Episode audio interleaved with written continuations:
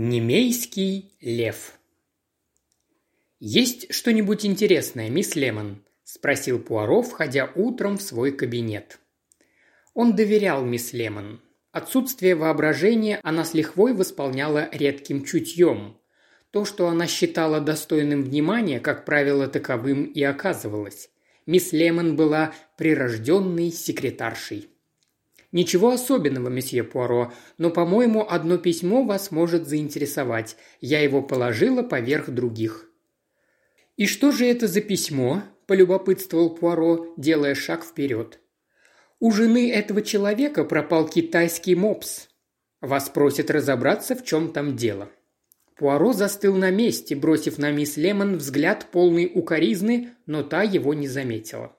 Она уже печатала на машинке с пулеметной скоростью и снайперской меткостью. Пуаро был потрясен. Потрясен и расстроен. Мисс Лемон, незаменимая мисс Лемон, и такое сказать. Мопс, китайский мопс. И это после чудесного сна, что приснился ему этой ночью.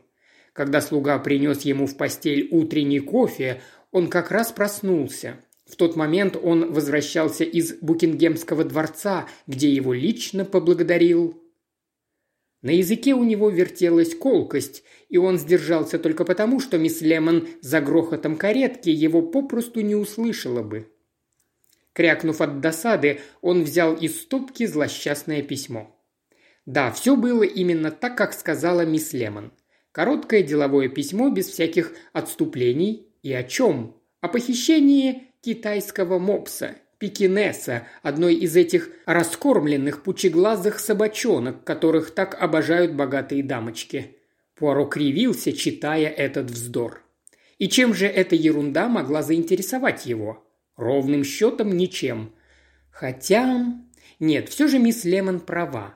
Одна деталь действительно очень необычна. Пуаро сел за стол и еще раз внимательно перечел письмо. Не таким он представлял себе свой первый подвиг. Ловить какую-то собачонку. Ничего стоящего в этом деле не было. Напротив, оно было совершенно никчемным. И главное, оно никак не тянуло на подвиг Геракла. Тем не менее, он был заинтригован. Наконец, любопытство пересилило его разочарование. «Позвоните в контору этому сэру Джозефу Хогину», – распорядился он, стараясь перекричать стрекочущую машинку и спросите, когда он сможет принять меня. Все-таки мисс Лемон, как всегда, оказалась права. «Я, месье Пуаро, человек простой», – заявил сэр Джозеф Хоген. Пуаро неопределенно повел правой рукой. Жест этот при желании можно было истолковать и как восхищение блестящей карьерой сэра Джозефа, и как одобрение его скромности, и как вежливое неприятие столь заниженной самооценки. Но ни в коем случае не как согласие с этим утверждением, хотя на самом деле Пуаро подумал, что сэр Джозеф и впрямь производит впечатление человека простого, чтобы не сказать вульгарного – этот двойной подбородок и маленькие поросячьи глазки, этот нос картошкой и поджатые губы. Все это определенно кого-то или что-то напоминало, но кого и что именно Пуаро никак не мог припомнить. Что-то очень давнее, еще в Бельгии, что-то связанное с мылом. Сэр Джозеф между тем продолжал. «Выкрутасов я не люблю и вокруг да около ходить не стану. Многие бы плюнули на эту неприятность, месье Пуаро, да и забыли бы. Но Джозеф Хогинг не из таковых. Я человек состоятельный, и для меня пара сотен фунтов ничего не значит. С чем вас и поздравляю, не утерпел Пуаро, а? Сэр Джозеф помолчал, собираясь с мыслями. Глазки его сузились еще больше. «Не подумайте, что я привык швыряться деньгами изрек он наконец. «Да, я покупаю все, что мне нужно, но плачу сколько следует, и ни пени больше». «Вам известно, что мои услуги стоят дорого?» – поинтересовался Пуаро. «Да, конечно, но дело-то пустяковое», – хитро прищурился сэр Джозеф. «Я не привык торговаться», – пожал плечами Пуаро. «Я специалист, а за услуги специалиста надо платить». «Знаю, что вы в своем деле лучший. Навел справки, мне сказали, что лучше вас не найти. Я хочу докопаться, в чем тут фокус, и за ценой не постою, потому и решил вас сюда залучить». «Вам просто повезло», – небрежно заметил Пуаро. «Да?» – недоуменно отозвался сэр Джозеф. «Несказанно повезло», – уточнил Пуаро. «Скажу вам без ложной скромности, я сумел многого добиться. Сделал блестящую карьеру. В ближайшем будущем я собираюсь отойти от дел, поселиться в деревне и время от времени путешествовать по свету.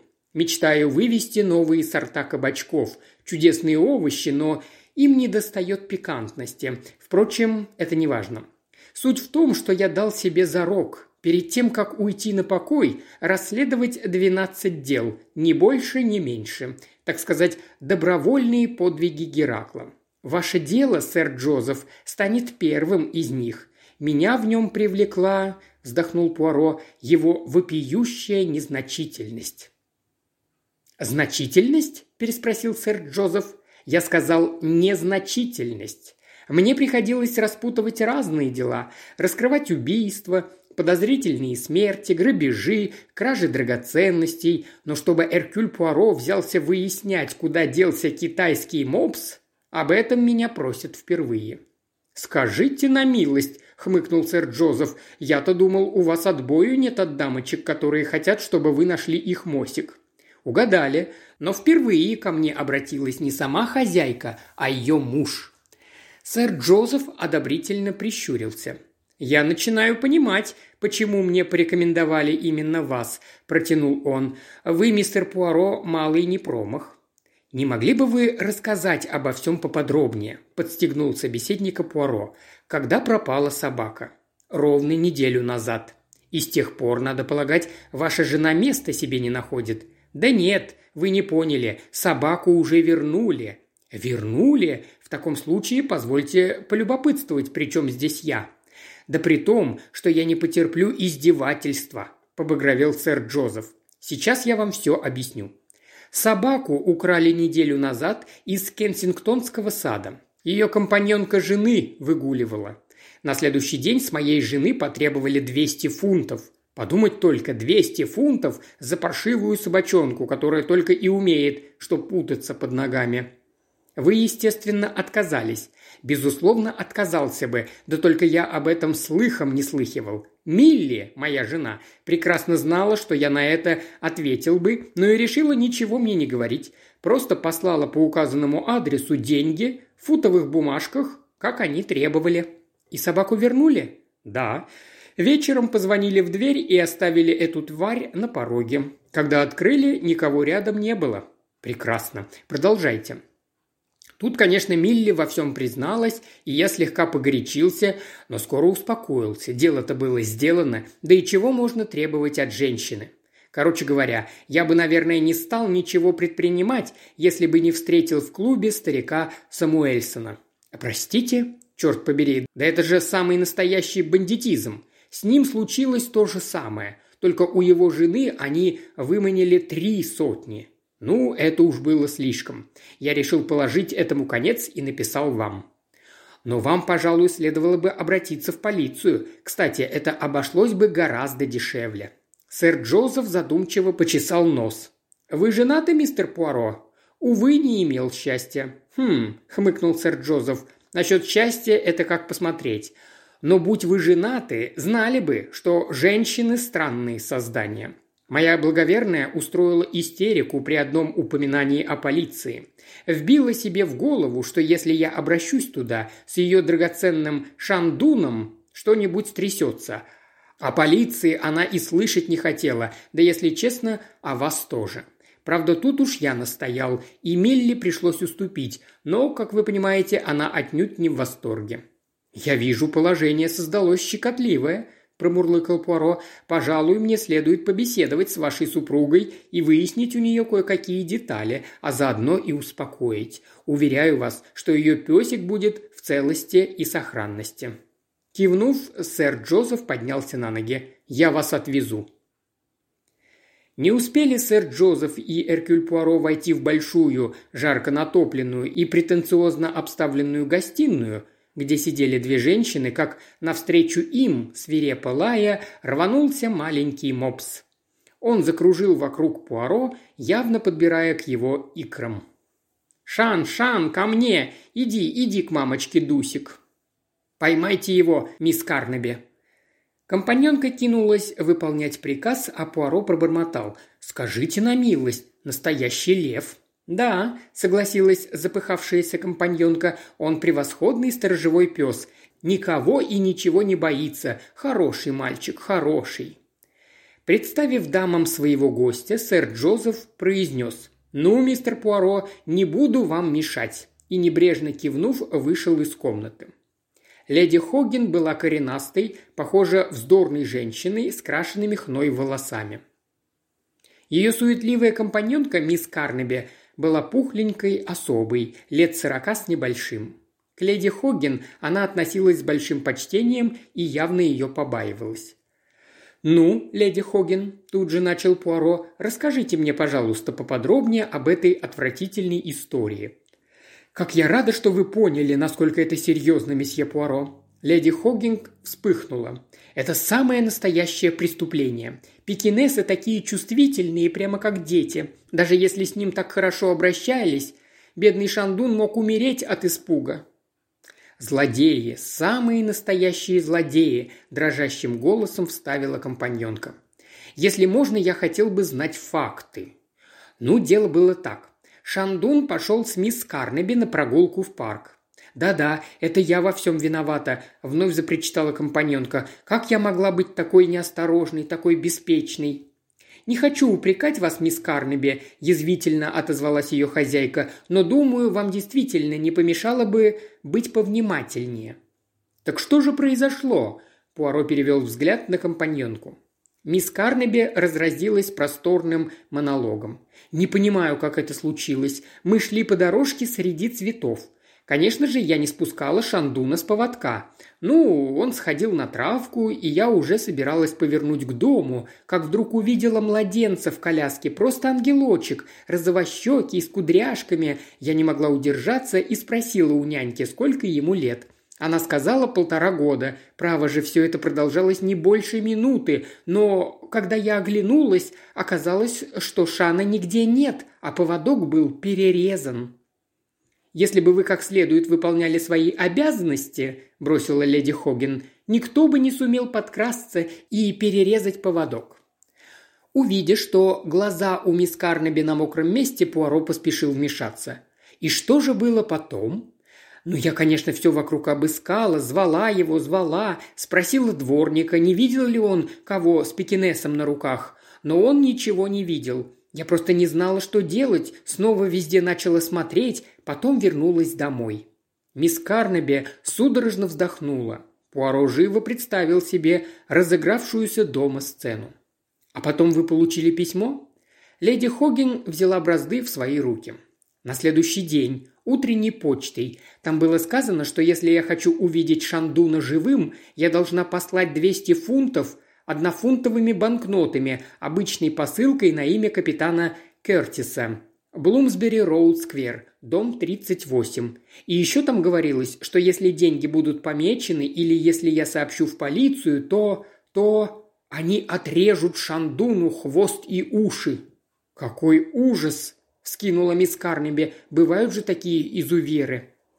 «Там еще говорилось», – продолжала леди Хоген, – «что если я сразу же вышлю деньги, то вечером Шандун вернется домой, живой и невредимый. Но если...»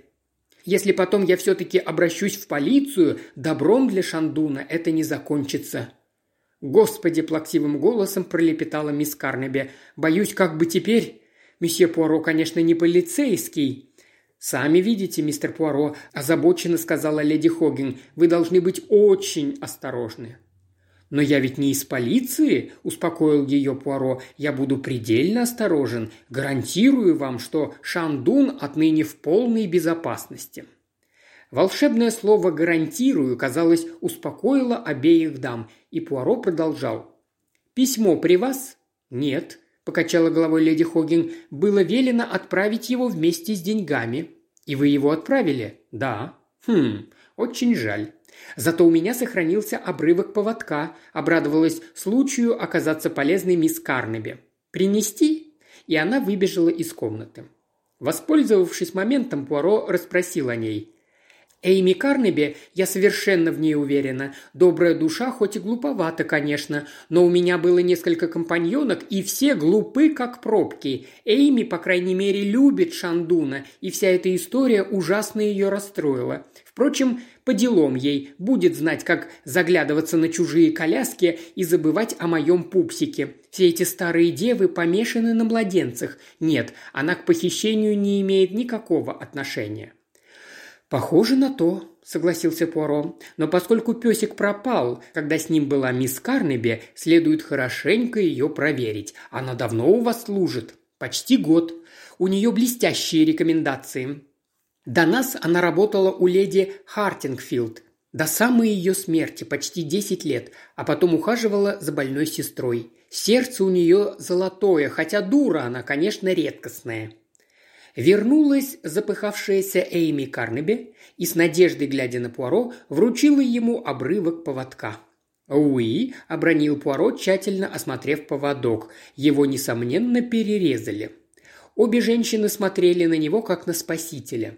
«Я возьму его с собой», – заявил Пуаро, самым серьезным видом опуская поводок в карман. Женщины облегченно вздохнули. Он явно оправдал их ожидания. Пуаро никогда не изменял своему правилу. Все необходимо проверять. Конечно, было весьма сомнительно, что глуповатая и бестолковая мисс Карнеби вдруг окажется не той, за кого себя выдает, но Пуаро все-таки не пожалел усилий и добился встречи с племянницей покойной леди Хартингфилд. «Эйми Карнеби?» – переспросила мисс Маутраверс, особо на редкость неприветливая. «Разумеется, помню. Как раз то, что нужно было тете Джулии. Любила собак и прекрасно читала вслух. И деликатная, никогда не спорила с больным человеком. А что с ней? Надеюсь, никаких неприятностей. Я ей давала рекомендацию с год назад. Она собиралась поступать на службу к какой-то женщине. Фамилия, кажется, Нахе.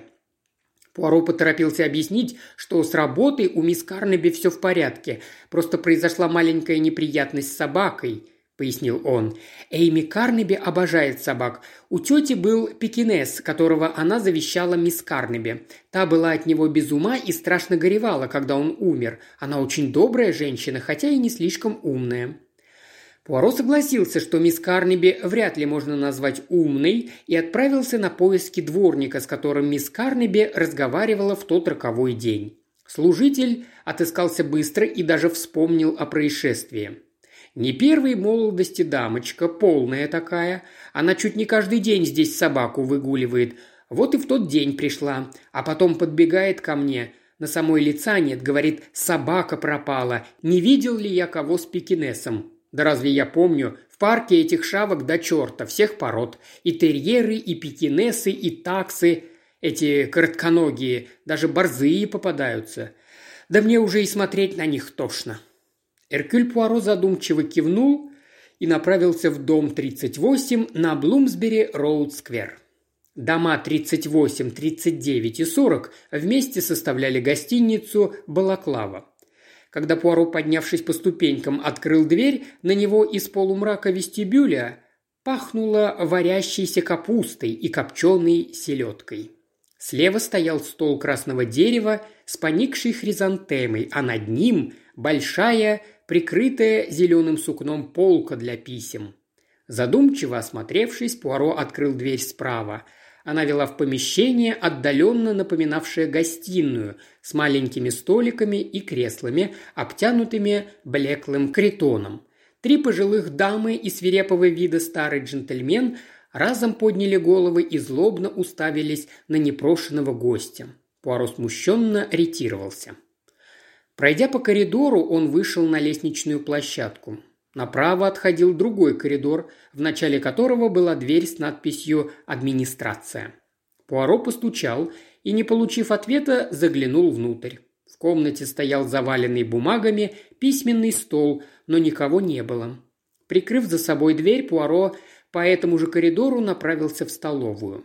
Мрачная девица в грязном фартуке носилась с корзинкой ножей и вилок, раскладывая их по столам. «Простите, где я могу видеть управляющего?» – извиняющим тоном спросил Пуаро. «Понятия не имею», – буркнула девица. «В конторе никого нет», – пояснил Пуаро. «Ну не знаю я, где она может быть».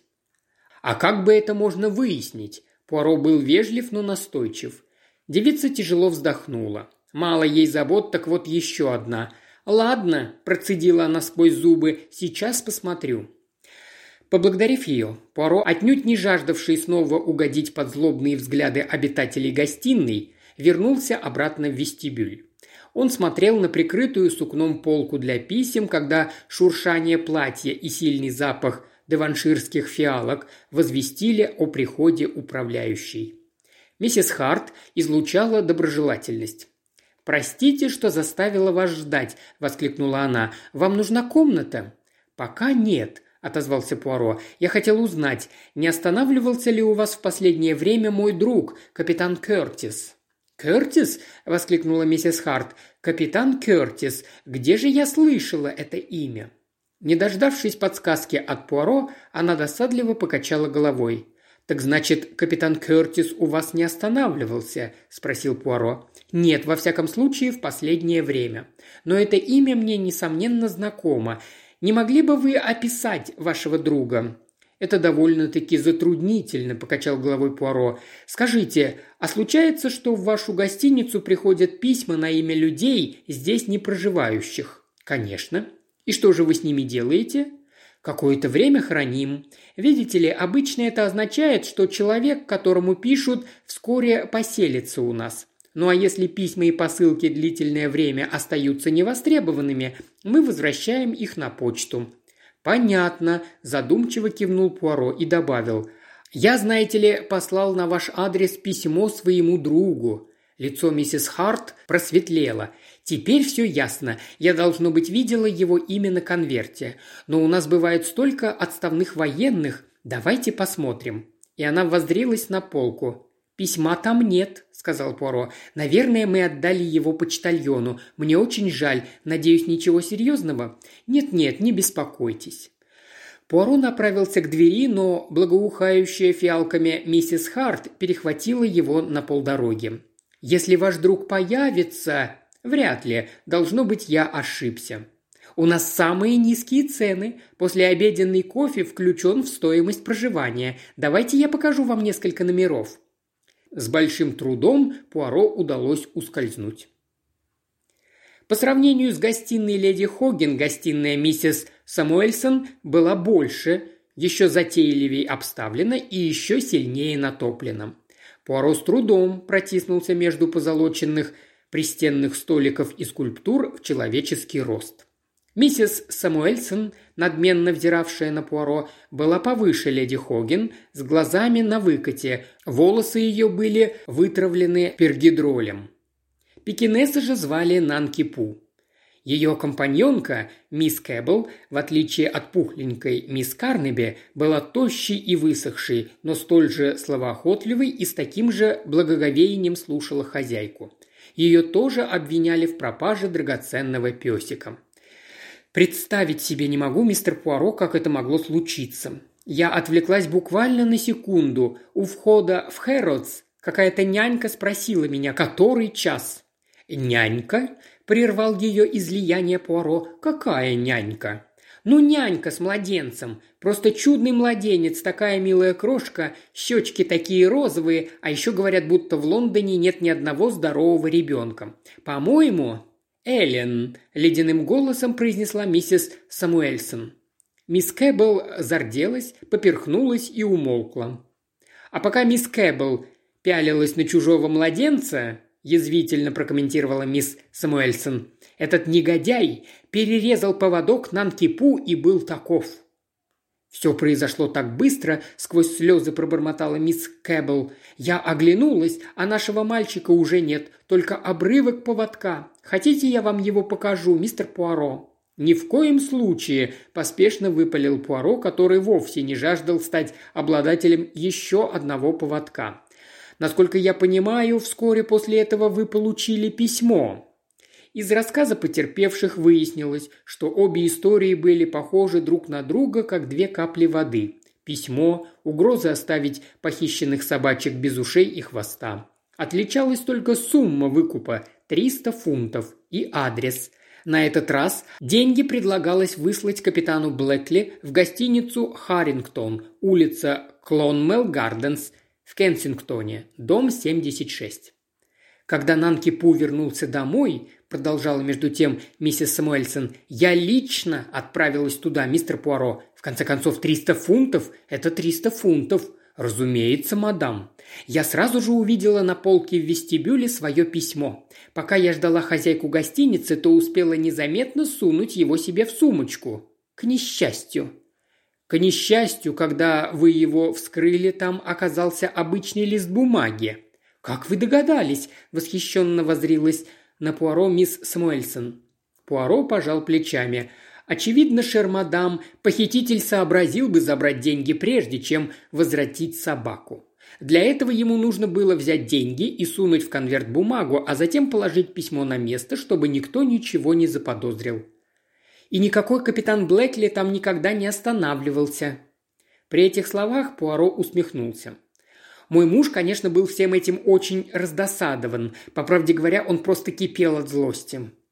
«Вы, э, – осторожно поинтересовался Пуаро, – не посоветовались с ним перед тем, как отправить письмо?» «Разумеется, нет», – отрезала миссис Самуэльсон и в ответ на вопросительный взгляд Пуаро пояснила – я не могла рисковать. Мужчины так странно ведут себя, когда дело касается денег. Джекоб стал бы настаивать, чтобы мы обратились в полицию. Ни за что. Бедняжка Нанкипу, с ним ведь могло не весь что случиться. Конечно, потом мне пришлось все рассказать мужу, ведь я как-то должна была ему объяснить исчезновение трехсот фунтов.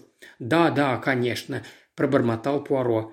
Никогда не видела его таким злым. Мужчины, сказала миссис Самуэльсон, поправляя бриллиантовый браслет, не интересует ничего, кроме денег.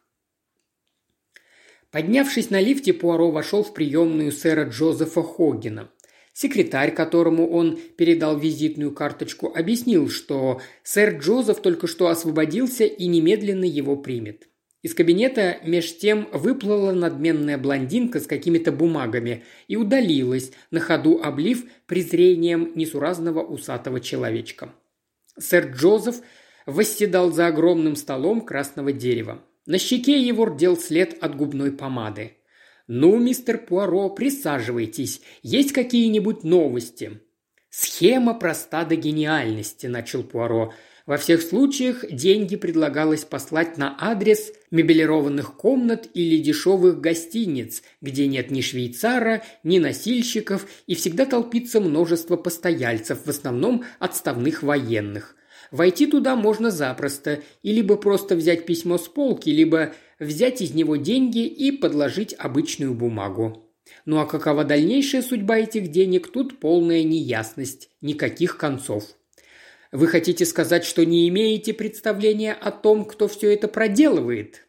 Ну почему же? Кое-какие соображения у меня есть. Мне понадобится несколько дней, чтобы их проверить. Неплохо, с любопытством посмотрел на Пуаро сэр Джозеф. Что ж, когда у вас будет что мне сообщить, я заеду к вам домой. Если вы раскроете это дело, я буду считать, что вы лучший сыщик современности», – подбодрил собеседника сэр Джозеф. Никаких «если». У Иркюля Пуаро нераскрытых дел не бывает. Сэр Джозеф недоверчиво усмехнулся. «Вы так уверены в себе?» «У меня есть для этого все основания». «Ну-ну», Сэр Джозеф откинулся на спинку кресла. «Знаете, говорят, гордыня до добра не доводит». Эркюль Пуаро, сидя перед электрическим обогревателем и любуясь его безупречно правильной геометрической формой, отдавал распоряжение своему верному слуге и помощнику. «Вы все поняли, Джордж?» «Прекрасно понял, сэр.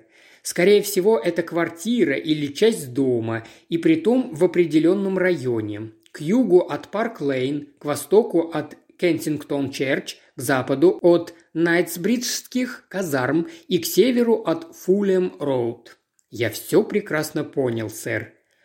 «Любопытное дельце», – пробормотал себе под нос Пуаро. «Чувствуется недюжинный организаторский талант, не говоря уже о том, что основное действующее лицо – немейский лев, так сказать, удивительнейшим образом остается невидимым для окружающих». Да, любопытное дельце. Только вот жаль, что клиент попался не слишком симпатичный. Уж больно напоминает мне того владельца мыловаренной фабрики из Льежа, который отравил супругу, чтобы жениться на смазливой блондинке-секретарше. Одно из первых моих дел.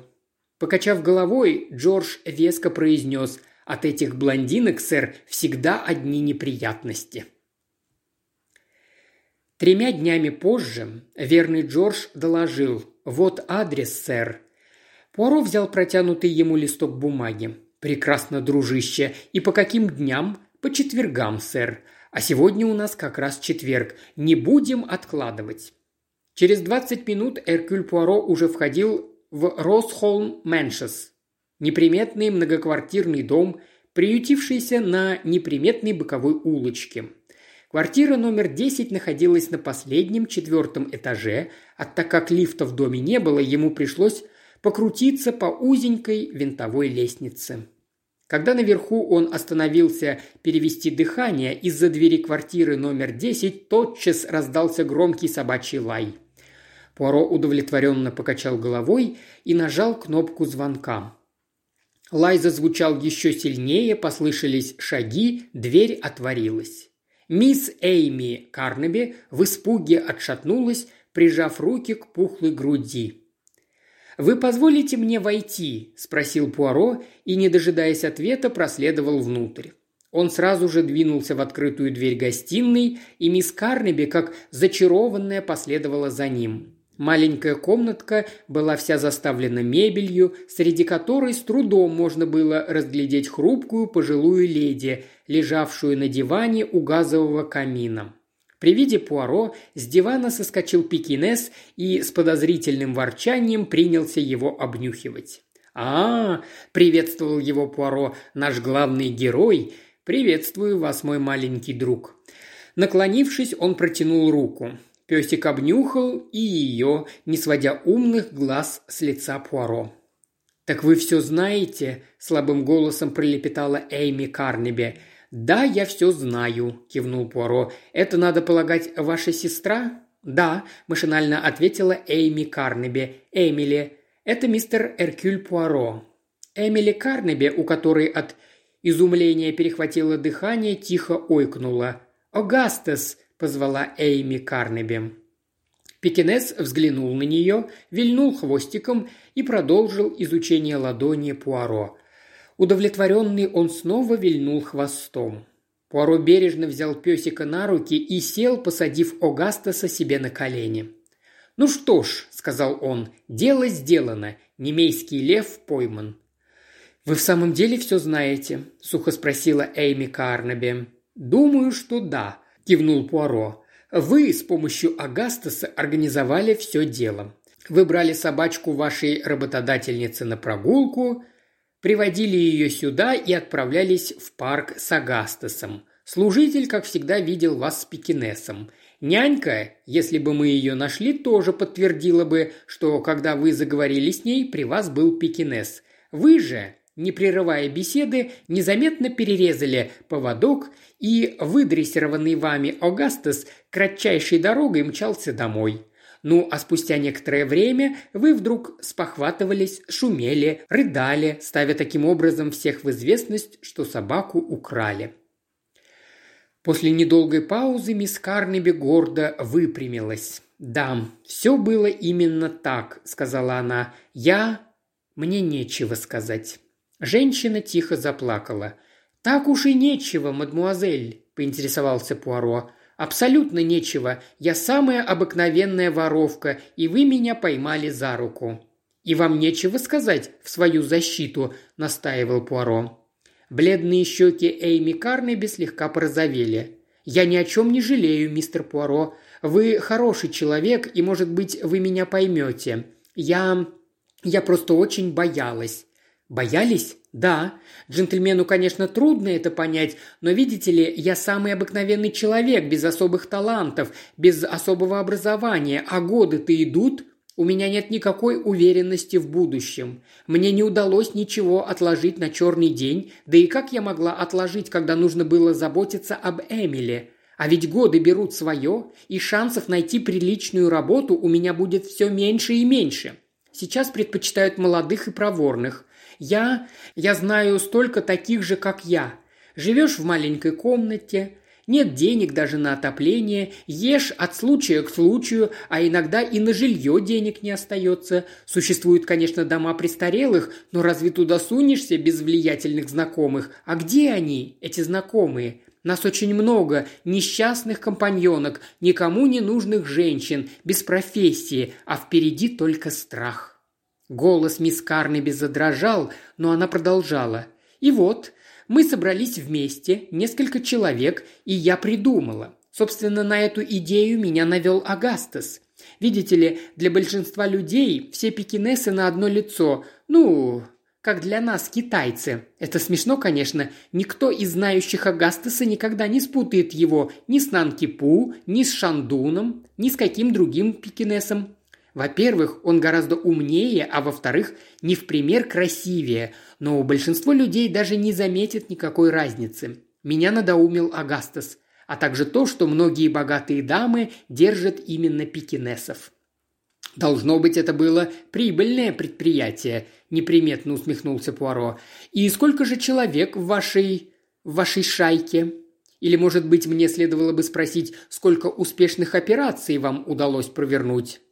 «Шандун был шестнадцатым», – честно ответила мисс Карнеби. «Поздравляю», – приподнял брови Пуаро. «Вы, видимо, действительно все замечательно организовали». «Эйми всегда это удавалось», – подала голос Эмили Карнеби. «Наш покойный отец, он был викарием в Келлингтоне, в Эссексе. Всегда говорил, что она прекрасно все планирует. Это она организовывала благотворительные ярмарки, приходские собрания и все прочее.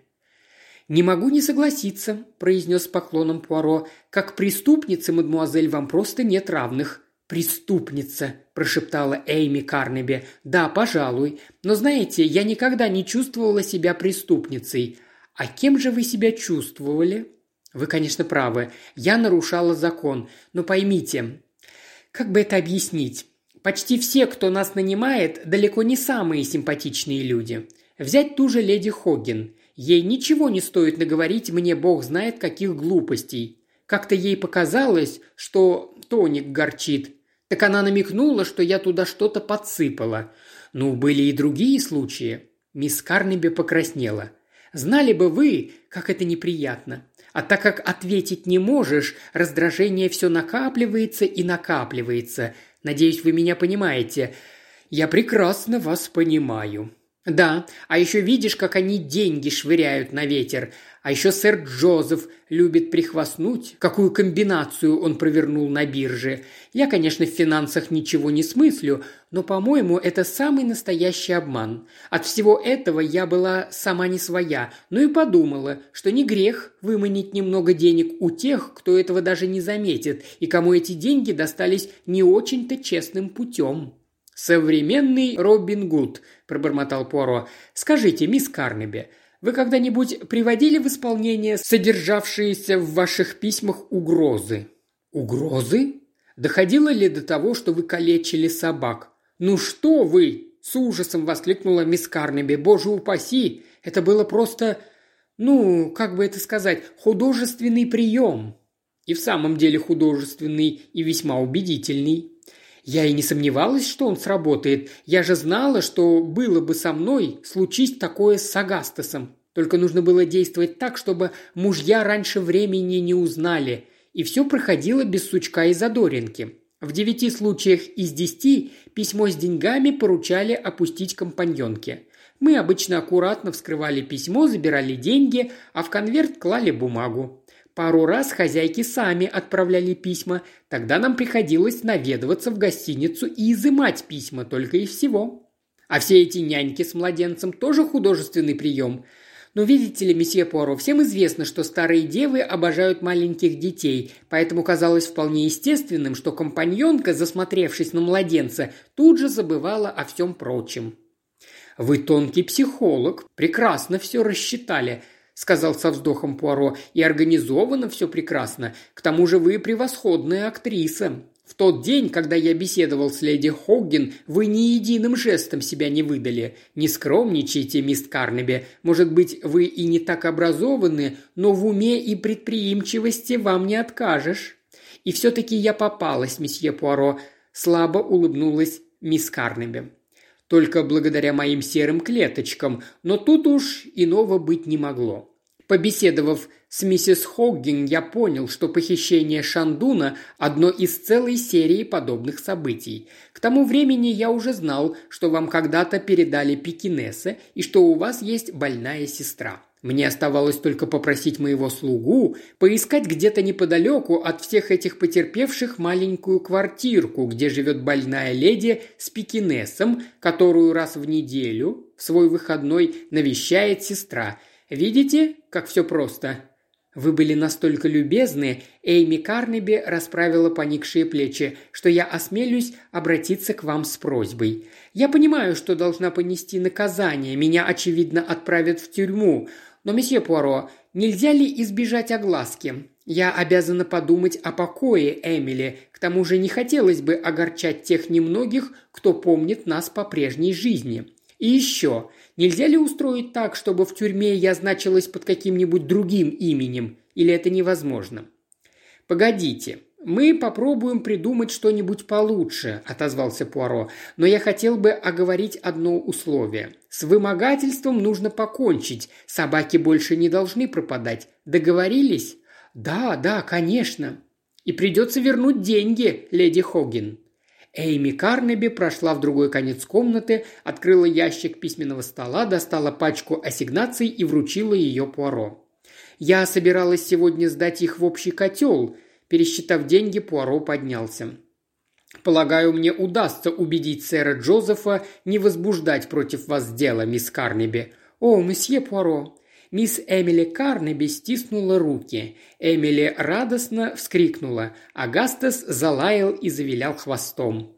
«Что же касается вас, Монами», – обратился к нему Пуаро, – «я был бы рад кое-что у вас позаимствовать. Мне не помешал бы ваш плащ-невидимка, ведь никто ни разу не заподозрил, что в операции замешана другая собака. Львиная шкура делает Агастаса невидимым».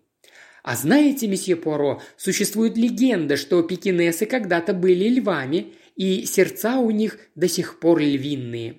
Агастас, надо полагать, тот самый якобы умерший песик, которого завещала вам леди Хартингфилд. А вы не боитесь отпускать его одного домой, ведь на улицах такое движение? Что вы, месье Пуаро, Агастас умеет вести себя на улице, он даже знает, что такое улица с односторонним движением. В таком случае, улыбнулся Пуаро, он даст фору большинству людей.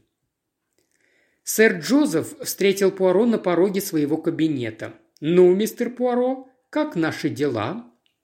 «Позвольте для начала задать вам один вопрос», – сказал Пуаро, присаживаясь.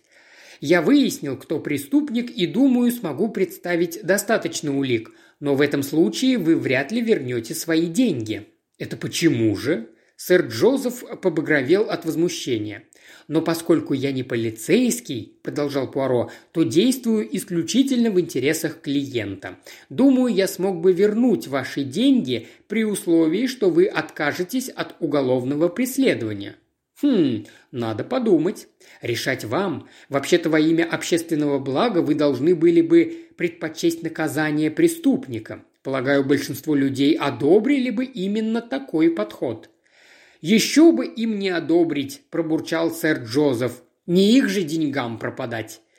Терпеть не могу, когда меня пытаются надуть. Никому еще это с рук не сходило. «Так как же вы поступите?» «Естественно, заберу деньги», – стукнул кулаком по столу сэр Джозеф. «Еще не хватает, чтобы кто-то хвастал, как ловко он выманил у меня две сотни». Пуаро встал, подошел к столу, выписал чек на 200 фунтов и подал его сэру Джозефу. «Черт меня побери!» – процедил сквозь зубы сэр Джозеф. «Да кто же это сделал, в конце концов?» «Если вы берете деньги», – покачал головой Пуаро, – «то никаких вопросов быть не должно». Сэр Джозеф аккуратно сложил чек и сунул его в карман. «Жаль. Но уж лучше деньги. А сколько я должен вам, мистер Пуаро?» Я с вас много не запрошу. «Дело-то в сущности пустяковое», – сказал Пуаро и добавил после некоторой паузы. «В последнее время я занимаюсь в основном убийствами». Сэр Джозеф заметно насторожился. «Интересно должно быть», – поинтересовался он. «Когда как?» А знаете, встреча с вами напомнила мне об одном из моих первых дел, еще в Бельгии. Преступник был очень похож на вас. Владелец мыловаренной фабрики, тоже очень богатый. И представьте, отравил жену, чтобы жениться на секретарше. Да, поразительное сходство. Губы сэра Джозефа внезапно посинели, и он слабо охнул. Он слегка обмяк, с тугих щек исчез бурный румянец, и он уставился на знаменитого детектива выпученными глазами. Порывшись дрожащей рукой в кармане, он выудил оттуда чек и порвал его на мелкие кусочки. «Я его аннулирую. Считайте, что это ваш гонорар. Но позвольте, сэр Джозеф, для гонорара это слишком много. В самый раз. Не откажите». «Ну что ж, перешлю эти деньги в какой-нибудь благотворительный фонд. Отправляйте куда хотите». «Думаю, не стоит вам напоминать, сэр Джозеф», – наклонился вперед Пуаро, «что в вашем положении следует быть крайне осмотрительным. Не беспокойтесь, Почти беззвучно отозвался сэр Джозеф. «Я буду очень осмотрительным». Пуаро откланялся. «И так я был прав», – пробормотал он, спускаясь по лестнице. «А в этот раз у Тоника совсем другой вкус», – сказала мужу леди Хоген. «Никакой горечи. И в чем тут дело?» «Ну чего ты хочешь от этих аптекарей?» – пробурчал сэр Джозеф. Делают все спустя рукава, вот и получается всякий раз по-разному.